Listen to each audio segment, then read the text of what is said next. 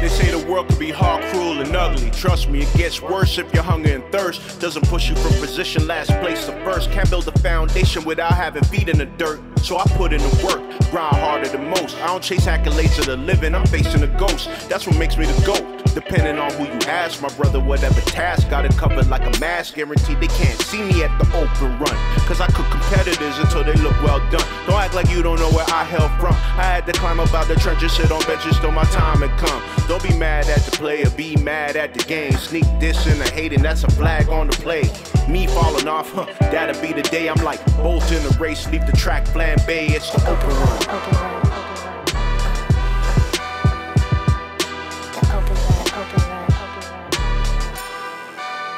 you happen to catch the Super Bowl this past weekend? Many said it was a pretty boring game right up until the end when Patrick Mahomes went Patrick Mahomes when it counted the most. He's a kid who has a sparkling resume after six seasons as a starter. Three MVPs of the Super Bowl, two league MVPs, three Super Bowl championships, four Super Bowl appearances in the past five years. He's 28. The GOAT, the good doctor Thomas Edward Patrick Brady Jr., retired at 44. Seven Super Bowl wins, 10 appearances, unmatched, unprecedented, unequaled for now. And the argument might go because people are saying that Mahomes is the GOAT already. And those who will say, well, Brady didn't do it as fast as this. And it seems a lot like the argument about Bill Russell and we'll talk about the late great later on in the podcast and his 11 rings versus St. Michael Jeffrey of Wilmington's six rings, a very condensed period when he won those, much like Patrick Mahomes. So, for those who are arguing that Mahomes is the GOAT, Mahomes himself even said, It's hard for me to make that comparison because he beat me in the Super Bowl. It's a loss Mahomes can never avenge, but I enjoyed the game. I enjoy seeing this young man, black athlete, no matter what people say about him, enjoy this level of success in the NFL as a quarterback, clearly changing the perception about the position, how it's played, and who will be playing it in that fashion. That rigid and staid ideas about what this thing is should be forever more done. What will not be undone is my view on potted meats. I saw a spam commercial during the Super Bowl this weekend, and they played it over and over again. I found that odd. In the era of healthy choices and the oddity that is people calling eating healthily a diet, pay attention. There was this inundation of spam commercials. There's a reason why spam is bad on these rough interweb streets. Imagine what it is if you put it in your system. But they were promoting it. You could slice it, dice it, chop it, make it fries, all this other stuff. I'm like, nah, dog. Not for me. Doesn't matter to me how much you hype it up, try to promote it to me. I'm not going to be able to do it. This past Super Bowl Sunday also reminded me of something that occurred 34 years ago to the day. I was on my radio show called the Bass 917 Zone.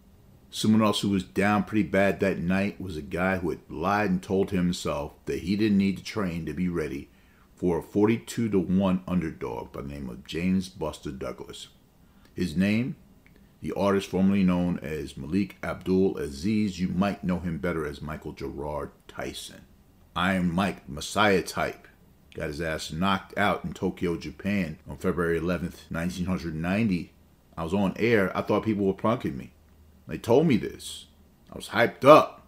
Not like the spam people try to hype me up, but it's a bunch of lies. Mike Tyson lied to himself. I thought everybody was lying to me. I was amped. I want to fight that night.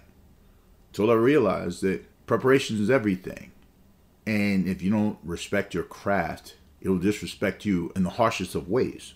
So when I started writing out the show this week, and I thought about Posthumous when he says genuine adrenaline from off the wrist, talking about what he writes and what he believes in. I started thinking about how much stuff I had to do, how busy this time of year is with the Super Bowl, and NBA All Star Weekend, grades my students coming up. Just a lot.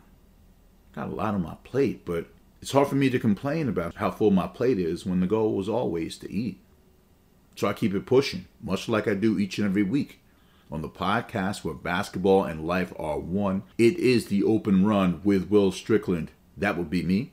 The open run with Will Strickland is brought to you by the fine folks at One Neighborhood. One Neighborhood coming to a neighborhood near you very, very soon. I can be found across these rough interweb streets at W underscore Strickland and the number one on Twitter, Will Strickland, and the number one on IG and across all streaming platforms where podcasts can be found. It's Valentine's Day this week. You got a sweetie? Male, female, or however you gender identify. It's whatever it is. What do you do? What makes a person your Valentine? Is it a temporary state that has to be instituted by virtue of a state mandated day? Valentine's Day? Or the history behind it or anything else? Do you buy cards, flowers, candy? I don't know. I'm learning a lot about empathy. I felt like I was a pretty empathetic person in a lot of ways. Maybe in other ways, not so strong there, but I'm learning a lot about empathy over the past couple of weeks. Asking myself, what is it that I love? I ask my students, what is it you love about this thing you say you love, which is the music industry? What is it you love about it when you know it's dirty and the pool is full of sharks? Maybe that's a microcosm for life. And still within all of that, you got to find some love. And maybe that's the wrong way to look at it because you don't find love, it finds you. It is the most elusive of commodities. When you start to question your love for your craft or start to question your love for anything, I think it's imperative that we stop long enough to look at ourselves and what we're doing or not doing. I talked about having so much on my plate, but the goal, maybe I lost sight of when I was complaining. I saw something this week from one Klay Alexander Thompson. He of four NBA championship rings, some of the greatest marks in NBA history. 60 points on 11 dribbles is nuts. 37 points in the quarter is nuts. When you think about a guy who's been dubbed Game 6 Klay, yeah, you do things when it counts the most. And right now he's going through a rough patch at 34 after two major injuries to his legs, trying to figure it all out where he fits and the new wave? Is he in his final chapters as a player in the NBA? 100%. It doesn't go forever. And that's really hard to deal with. Game erosion and skill erosion and do I still got it? That kind of stuff. And he was interviewed after a game where he was benched in the fourth quarter. Hall of Fame player. Still good. Not necessarily in his prime, but still good. For younger players who, for what it's worth, have to be employed in games not just on the roster, by the Warriors in order to keep them there. And when Klay was interviewed, man, it hurts. It sucks sitting on the bench. Winning trumps everything. That doesn't stop the way you feel. And he was so open and transparent and self aware that it hurt him. You don't see that a lot in athletes today. You don't see that a lot in people. We do almost anything to mask how we really feel. In that moment, I could empathize with Klay Thompson. I could feel his pain, understanding that I never played at his level, but understand that just trying to play basketball on the weekends sometimes. What is it that you do love? I love his honesty. And I feel like as I go on this journey to being more empathetic, my honesty goes along with that. Things you want to say and reveal to people, and you don't know how they're going to take it. Klay didn't even think about it. He just said it. Maybe it was cathartic for him. And every week, when I say these words into this microphone, maybe that's my catharsis. And I'm glad and appreciative that you Stick around to listen to it. So please do come back for more on the other side of this on the open run with Will Strickland because I love you too.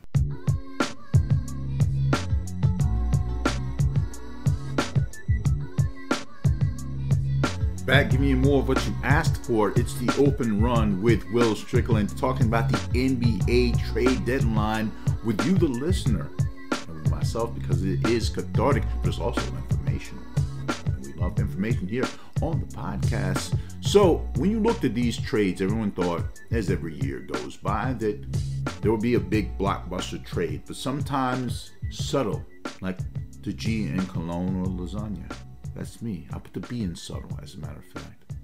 Those moves tend to make seismic waves, whether it's this season or seasons following, because they're setting you up what was to come. And again, this thing is not an exact science person that chose to trade certain people and you didn't think they were a key part or key cog in a championship win, you find out later they were right for the chemistry of that squad. I always think about Rasheed Abdul Wallace when that happens. The Pistons in 2004 looked like a bunch of mismatched parts and people that hadn't done anything anywhere else. Rip Hamilton, coming from Washington after playing with St. Michael Jeffrey of Wilmington, not winning anything there. See Ben Wallace, journeyman dude, ends up being a four time Defensive Player of the Year and Hall of Famer, the first undrafted player to ever make the Hall of Fame. And Rasheed, a problem child. The basketball savant, though, ended up coming from Atlanta, middle of the season, being the piece that helps you win. So it could be something like that. No one was looking at Rasheed Wallace as being the missing piece in Detroit. Joe Dumars saw something. So, what GMs and presidents of basketball operations saw over this trade deadline that made them think that maybe, as we start in Detroit anyway, Bojan Bogdanovic and Alec Burks, who were traded to the New York Knickerbockers for Quentin Grimes picks and parts. That's key for them because it rounds out the Knicks lineup. You got shooters, you got scorers, guys who can score on their own, especially in the light of the injuries to Jalen Brunson and to Julius Randle, who will be out for a while. We'll talk about that later on in the podcast. Pretty good picks, pretty good choices, pretty good trades. Quentin Grimes wanted out anyway, and those picks could lend to something very, very good for Detroit down the line as they have to build around Jalen Duren, Ausar Thompson, and of course, Cade Cunningham. Or do they? They waived the great Killian Hayes, and that's a whole nother story. I don't get Reddit online, NBA Reddit I mean, these guys kill him. He, they say he's the worst player in the league. I have to look at that later, but I'm not really sure. But who is not the worst player in the league is one Chavano, Buddy Hield. Yes, Chavano, I'm talking to you, sir. Who was traded from the Indiana Pacers to the Philadelphia 76ers, one of the teams in the league with the worst three point shooting percentage. Got a shooter and Hield for Marcus Morris picks and parts. You know that Indiana now has the toughest bench in the league, and I'm talking about tough as in Marcus Morris Sr. and James Johnson, you're not rushing their locker room, you're not rushing their bench anytime soon. They will fold your clothes while you're still wearing them. Don't do it. Miles Bridges in Charlotte vetoed any trades with his bird rights and also signed that one year, $8 million deal so he can retain those bird rights and possibly get a big bag that he fumbled before, get that this summer somewhere, maybe in Charlotte. Maybe they'll say, well, can we build around LaMelo LaFrance, Brandon Miller, and Miles Bridges? I say yes. Staying in Charlotte, the Hornets, as we knew, were planning to clean house. Gordon Hayward sent promptly for picks and parts to the Oklahoma City Thunder, and immediately he was right on the IR. You are who you are, Gordon Hayward. When he's not injured, how rare is that? He's a good player. Also, after his buyout by the Hornets, Kyle Terrell Lowry will be going home to Philly, backing up Tyrese Maxey. That's a quality backup, and again, a guy who hopefully, if he's not injured, can help on his last legs to hold down the fort until Joel Hans Embiid comes back from his recent surgery. Royce O'Neal, my man David Roddy. Royce O'Neal playing for the Nets, and Roddy coming from Memphis as a trade asset to the Suns for picks and parts. Does this show up their bench a little bit? It makes them a little bit tougher.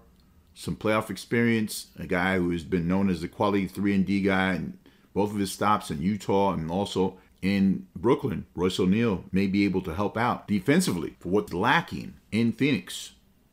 The leader of the German national team, the World Cup champion national team from Germany, Dennis Schroeder, and the great Thaddeus Young, moving on from the Raptors to the Nets for picks and parts, including one Spencer Dinwiddie who was released and waived, free to sign anywhere. He's on a world tour right now, apparently. It was alleged that he was looking to sign with the Lakers, but he ended up in Dallas behind their bench, too. Never know. Found some love and found a lot of success down there in Dallas before he was let go. Anything can happen, but I think he's going to, from what I understand, he's going to end up in LA. Also coming to Toronto, Canadian born Scarborough Blue, Kelly Olynyk from the Utah Jazz, as well as Ochai Agbaji, University of Kansas. Grady Dick has a brotherhood. Of course, they're not going to fill it out like the Nova boys in New York, but you know, the Kansas boys, I don't know how that works out one way or the other. They're in Toronto now, traded for the ski mask all star, Otto Porter Jr., picks and parts. So salute to you guys. In Toronto, you see my man Masai Ujiri and Masai You Must Trust making moves along with Bobby Webster, the GM there. Daniel Gafford, formerly of the Washington Wizards, moved to the Dallas Mavericks for Richaun Holmes, who was not playing. In that rotation, wasn't playing in Sacramento either. I don't know what he does or doesn't do, but teams don't seem to like him as he's moved again. And speaking of being moved, PJ Washington, also of the Charlotte Hornets, was moved to the Mavericks for Grant Williams, who had apparently worn out his welcome in about eight months in Dallas, rubbing people the wrong way, as is alleged from sources, not Chris Broussard. So Grant Williams and Seth Curry, gets to go home and play in front of his dad 36 years later after his dad debuted in Charlotte. So it's kind of a cool thing to see his son play for the team he started with. The Grant Williams thing, hmm, kind of tough. So who won the trade deadline?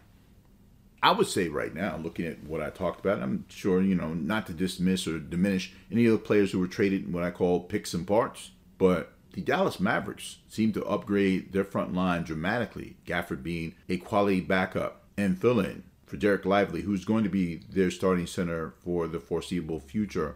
If he can stay off the injured list as a rookie, I mean, 19 he's still growing into his adult body, but Gafford's a grown man and will do more than adequately in the middle playing defense for that team, being a lob threat, rim protector, and also PJ Washington, who has the versatility of Grant Williams offensively and defensively. Maybe not as intense, but you'll hear less of him in the locker room 100%. Did the Lakers play themselves? Did they win and lose? They got Spencer Dinwiddie for nothing. If he signs there, it's alleged that he will, but they didn't have anything to, to make real moves with. There was nothing that was going to improve them dramatically. So they have to stay with their core that they re-signed over this summer and make it happen. Plus the success that Dinwiddie and D'Angelo Russell, the much maligned D'Angelo Russell, had when they were in Brooklyn together. Maybe they can rekindle that heat, make that happen in La La Land. But who really played themselves at the trade deadline? With the Chicago Bulls. They should have been sellers. They were not. DeMar Darnell DeRozan should have been on the move. You couldn't trade Zach LaVine because of his foot out for the season. Does Vucci Mane go? Alex Caruso, a very hot commodity in trade talks, maybe he goes as well. But for them to stand pat for the past three years is like being in this kind of weird purgatory. For them to stand pat at trade deadline for three straight seasons puts them in a place where they're not good enough to be a playoff team and not that bad once Billy Donovan started to figure out the lineup that he has in there with injuries to Zach LaVine and everything else of going with two bigs, Andre Drummond inserted in the starting lineup. They start to win some games. Coby White, give him the keys to the car, let him do what he does. But you don't want to be just good enough to keep a job and not enough to lose it, oatmeal man Billy Donovan. That front office, as I say on occasion, is guilty of organizational malfeasance. We're going to treat you nice, even if you write to me because you have my social media. You can tell me whether I was right or wrong about who won the trade deadline derby, or even if you just want to say you love me.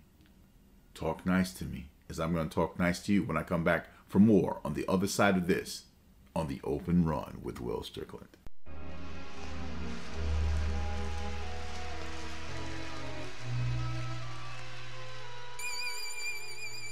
You are now listening to the sounds of the open run with Will Strickland, where the lecture is conducted from the mic to the speaker in conversation with you about the NCAA because it is therapeutic. 100% if you love basketball. And speaking of loving basketball, a National Labor Relations Board regional official ruled on Monday last week that Dartmouth basketball players are employees of the school, clearing the way for an election that would create the first labor union for NCAA athletes. I remember that Northwestern tried this some years ago. It was knocked down, but this could be something great because we always knew as Division One athletes we were employees of the university. They didn't want to pay that workers' compensation. Word to Dr. Walter Byers in 1959, student athletes, all 15 members of the Dartmouth men's basketball team, signed a petition in September asking to join Local 560 of the Service Employees International Union. Unionizing would allow the players to negotiate not only over salary but working conditions, including practice hours and travel. And here's the quote from the regional director, Laura Sacks, of the National Labor Relations Board. Because Dartmouth has the right to control the work performed by the Dartmouth men's basketball team, and the players perform that work in exchange for compensation, I find that this petition for basketball players are employees within the means of the National Labor Relations Act. In a statement, Dartmouth basketball player representatives Cade Haskins and Romeo Myrthil called the ruling a significant step forward for college athletes, adding, We're excited to see how this decision will impact college sports nationwide. They also announced plans to form the Ivy League Players Association for basketball players across the league. In a conference that doesn't issue scholarships, so these guys have to pay to go to school, they're going to get a union for themselves and for every other player who goes to schools where they do have scholarships. I find that interesting. Would love to know what you think. Hit me on my social media. I'm not that hard to find. And in light of all of this, there's a judge who has decided that the NCAA can keep their NIL rules as is for now. So the fight in court for these young people of all ilk to be recognized as workers under the NCAA regime in all the Power Five schools and every other school outside the Power Five is going to be something to see play out in real time. But one guy who's had some issues with the NCAA enforcement arm, as I spoke about last week with Scott, is the one, the only Hall of Famer Rick Pitino, aka Ricky Three Stacks, who proposed that each Power Five conference have a one and a half to two million dollar salary cap for the players. He didn't specify if that number would include name, image, and likeness payments or funding directly from the schools. He actually had a two tiered conversation about this, and what he liked to call Solution 2 in a tweet later on, saying that the NCAA should be taken out of the equation in a new collegiate landscape, which should include contracts for players. Here's his quote Do away with the letters of intent, make athletes sign a two year binding contract, no different than professional athletes, which they are, he tweeted. With that, the NIL collective puts together their NIL contracts based on the cap. Obviously, a lot has to go into this. I believe that the NCAA should be taken out of the equation and commissioners be put into it as the NCAA loses more cases than defense lawyers on law and order. But up bump, he'll be here all week. Oh, of course, there's no cap on his salary. Keep that in mind. Who definitely doesn't have a cap is one of the most powerful Power Five conferences in the country. The Big Ten and SEC, as I spoke on last week, got together to form an advisory committee to oversee what's going on and to work as consultants to the NCAA. They're definitely hedging their bets one way or the other to make sure they're in position to control the narrative, as many people believe those conferences do. Shout out to the Big 12 on the one and two. But the SEC is slicing the pie right now, so their division can snack 100%, or should I say, $741 million earned in 2022 2023 that'll go to their 14 member schools. Basically, a $51.3 million slice to snack off of. Not a bad deal. A lot of teams are thinking about that. And the real power in our Power 5 this week stays in UConn. Last week's Power 5, does it look a whole lot like this week's? Let's find out. At number one, UConn. At number two, Purdue. At number three, UNC. At number four, Tennessee. And at number five, the University of Houston. This week, UConn still up top after defeating Butler with Donovan Clingan giving you 18 14 and 3 on a 12 game losing strike and facing the now new number four on our Power 5 this week, the Marquette Golden Eagles of Shaka Smart. Talk about them in a second. At number two, the Purdue Boilermakers. Eight game losing strike. They may run the table in the Big Ten going into the Big Ten tournament. It looks like they could, but again, much like the Clippers in the NBA, people don't worry about the Purdue Boilermakers with Zach Edey leading the charge to be a two time National Player of the Year. They don't worry about them in the regular season. They like to see what they do in the postseason. At number three, with big wins over then number four, University of Houston, and number 13, Baylor, the Kansas Jayhawks. Back in the mix again, Hunter Dickinson doing his thing down there. I always want to say go blue all day, every day to him, but he's a traitor. At number four, Marquette, the Golden Eagles of Shaka Smart. At number four this week on a seven game losing strike, they of course face UConn later on this week. Looking forward to that game. It's going to be a big, big game. And at number five, the University of Houston Cougars.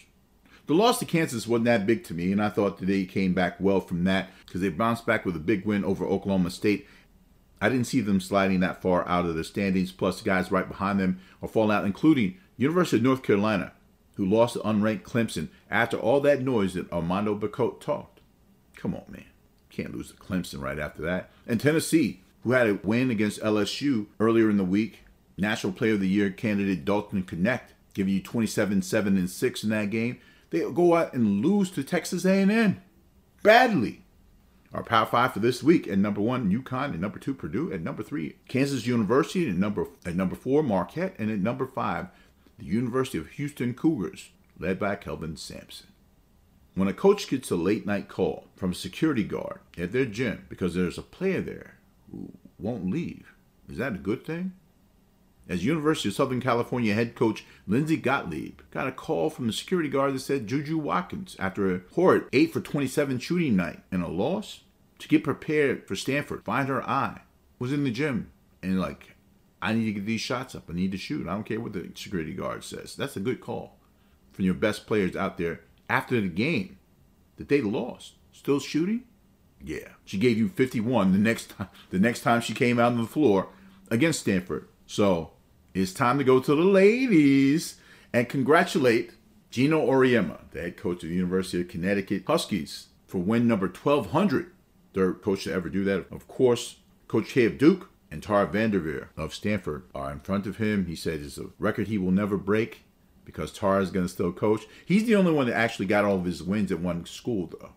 Coach K at Army, then at Duke. Vanderveer was at Idaho, Ohio State, and then Stanford. So 38 seasons. He also got his the fastest of all the coaches. So salute to Gino Auriemma. I'm reluctant to say salute to him, but the numbers don't lie. Speaking of the numbers this week, for the Power Five, let's go over what we were looking like last week in the women's Power Five. Of course, University of South Carolina at number one, Iowa at number two, North Carolina State at number three, the Ohio State at number four on a nine game losing strike, and at number five, the Stanford Cardinal of Tara Vanderveer.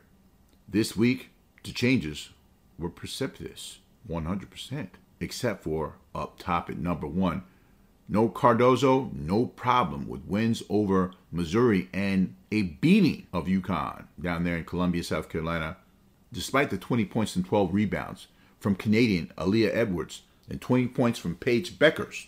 The 83 to 65 victory over UConn is just another impressive victory for Coach Dawn's Gamecocks. Ashlyn Watkins and Te-Hina Paopao, along with Raven Johnson, led the way. I could say look forward to the next games, but we kind of know what's going to happen until they face another ranked opponent on the road. See what they can do, see if they can employ some things that can slow down this very well rounded team that basically has everything. And number two, The Ohio State University on an 11 game losing strike and could run the table up until the beginning of March, where they get to face Iowa again, who they beat earlier 100 to 92. And number three, the Stanford Cardinal, who wins over Washington and Washington State, moving up, staying steady and stable in the mix, going up from number five to number three. At number four, welcome to the party, Virginia Tech. Big win over North Carolina State and BC this week. Elizabeth Kitley, 49 points and 28 rebounds this past week in two games. And Georgia Amoore, their point guard from Australia, 38 points and 14 assists in two games. Virginia Tech, be on the lookout. They were in the Final Four last year. ACC is pretty tough. So is Virginia Tech. And at number five, North Carolina State, who they beat. Had to give them those stats, though, because they came back this week despite the loss. They beat number 15 Louisville and lost to a rising Virginia Tech team, as I spoke about last week, to leave them at number five. Who fell out of the top five? Well, you guessed it. The Iowa Hawkeyes. After beating Penn State University and Hannah Stuelke, scoring 48 points against them, one short of the Iowa school record. Caitlin Clark, on her quest to become the all time leading scorer in women's college basketball history, scored 27 in that game. But against Nebraska, where people had lined up for blocks just to see Caitlin Clark play, and Caitlin Clark gave them the show 31 8 and 10, but she was held scoreless in the fourth quarter and they lost to, of all teams, Nebraska. They also lost a tie for first place, the Big Ten, with the Ohio State University. But you can never lose when you get the news, views, and truths that you choose on the NCAA, NBA, and beyond here on the Open Run with Will Strickland because it's not how we start, it's how we finish, and we finish strong. So come back for more on the other side.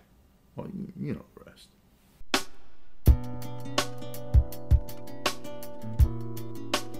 It's now winning time on the Open Run with Will Strickland. I want to thank you, the listener, for being a part of the Open Run experience. And now, with that being said, it is time for the news, views, and truths that you choose on the NBA and beyond. Shouts out to Charlotte Hornets president of basketball operations, Mitch Kupchak, who is moving from his position to an advisory one, executive advisory.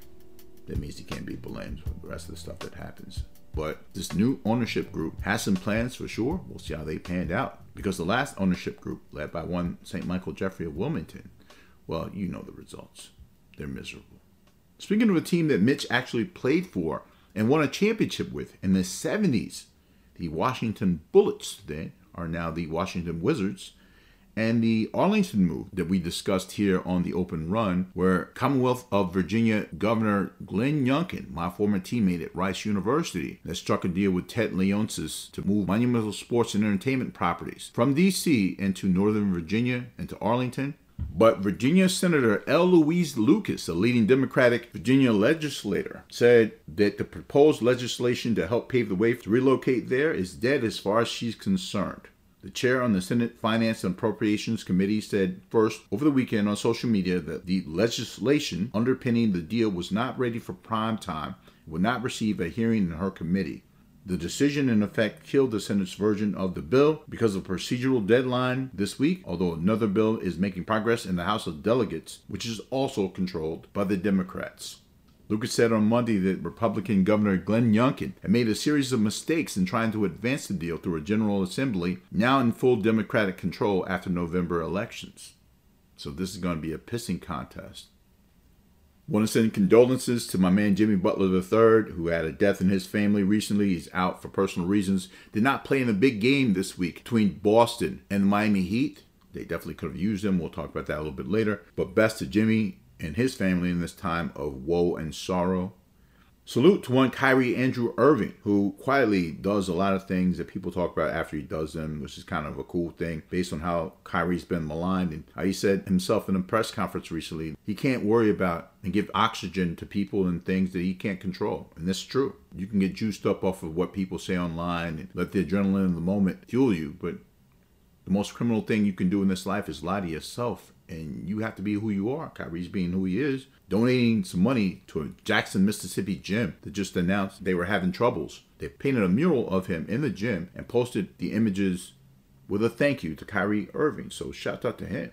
And shouts out to everyone, including Vanessa Bryant, Pau Gasol, the Lakers, and all the fans of one Kobe Bean Bryant, who came out for the unveiling of the 19 foot statue of Kobe, pointing number one after he scored 81 points against the Raptors back in 2006. And the fact that they did it on 2 8 24, of course, 2 being the number of the late Gigi Bryant, Gianna Bryant, and of course, Kobe's two numbers, the only player in league history to have two numbers retired for one franchise. So salute to him. Kobe was such a big proponent, as many a WNBA star will tell you, of women's basketball and promoting it and being a big part of leading the charge of the Mambacita Foundation, the Mamba Academy. Everything he was doing with women's basketball was so big to them. And their lives were cut short, but the lives of many a future WNBA player will be affected by his love and compassion for women's basketball. As we look at the WNBA's recent free agency period, we noted that a player who could really shift the balance of a lot of teams right now, including her own, is one Elena Donne, who made the decision to step away from the game for whatever reason. I don't know if they stated it was her physical health or her mental health, but we wish her well in whatever decision she makes with the next chapters in her life and in her career. Best of luck to you, Elena Delle Donne. And best of luck to Seattle Storm, who have now formed their own big three with the signing of Nneka Ogwumike, the former MVP and All WNBA performer, has signed on after leaving the Sparks with the Seattle Storm to partner with Jewell Loyd, leading scorer in the league last year, and the great Skylar Diggins Smith, Skylar Diggins.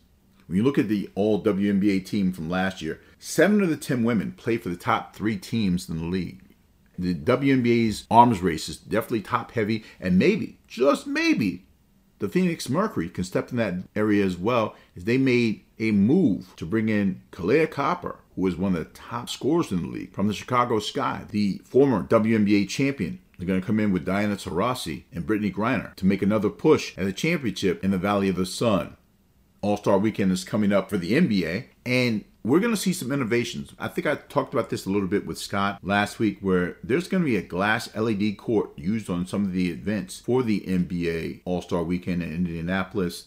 About a year or so ago, when we were working with Adobe, my man Cass Taylor, who was there, to try and bring Full Court 21 to the West Coast, do a deal with the Golden State Warriors, and use this court that would take your vitals and see where you shot the best from and keep it on a scoreboard to show you your stats. They're probably going to do the same thing with this NBA thing. I don't know if it's Adobe or not, but salute to that. I'm looking forward to what they do with it and how it looks, how players are affected by it or not so much affected by it.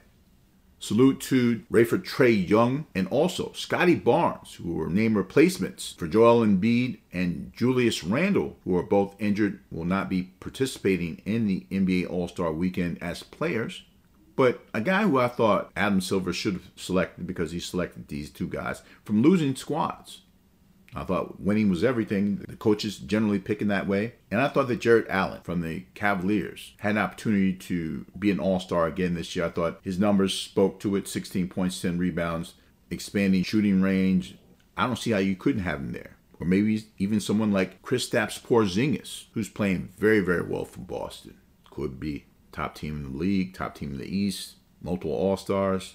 Shouldn't be a problem. But again, I guess you want to spread the wealth, and I get it. Plus, you know, making a nod to the only non US team in the league doesn't hurt ratings. So Adam Silver knows what he's doing. I'm going to leave that man alone. Injuries to report this week Malcolm Brogdon will be out for the next two weeks with elbow tendonitis in his right arm. That's something because, especially as a right handed shooter, it's a problem.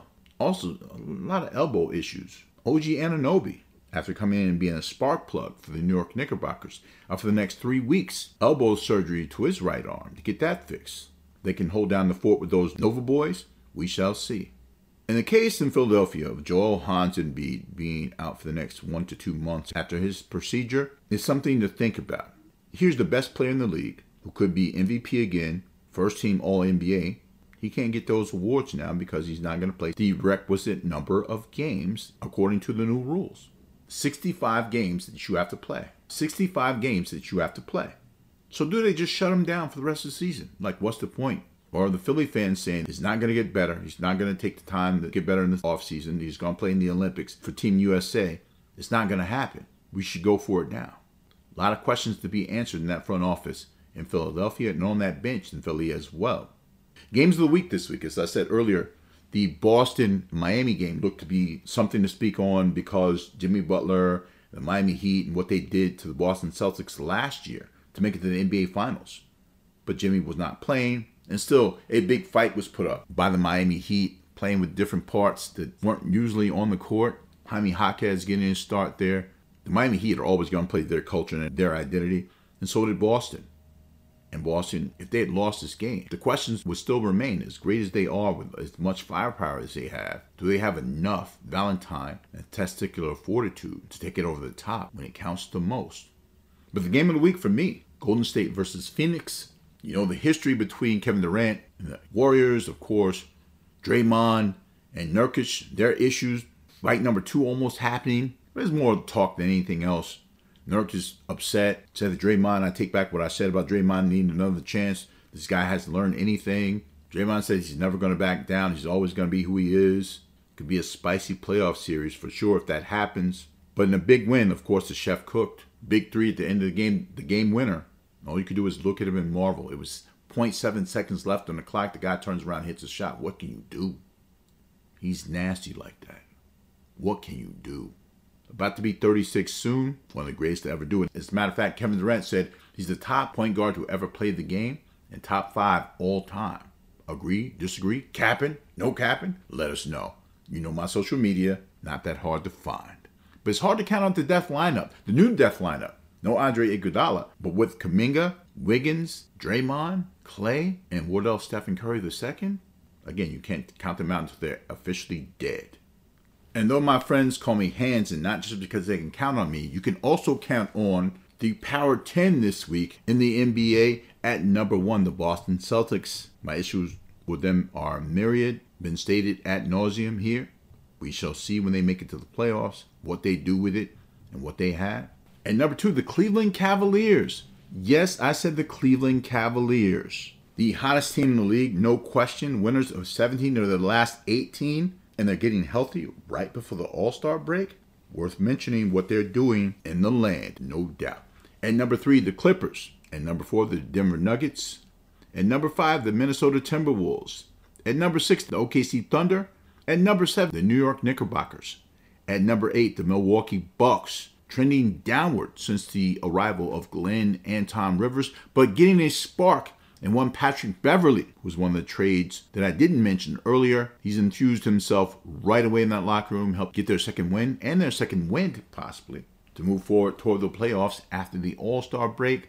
At number nine, the Phoenix Suns. Still adjusting to their trades, but with all that firepower to lose to the Golden State Warriors, it still has me questioning a lot about them and their heart and their focus. We roughed them up.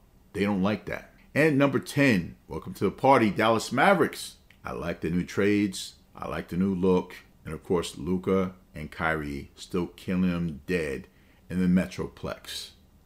Before we get out of here, I want to send happy 90th heavenly birthday to the Lord of the Rings. And the Celtics were wearing these dope, dope t shirts. The woman during the game against the Miami Heat with the number six in the middle of it and 11 rings around that six. This boss shit.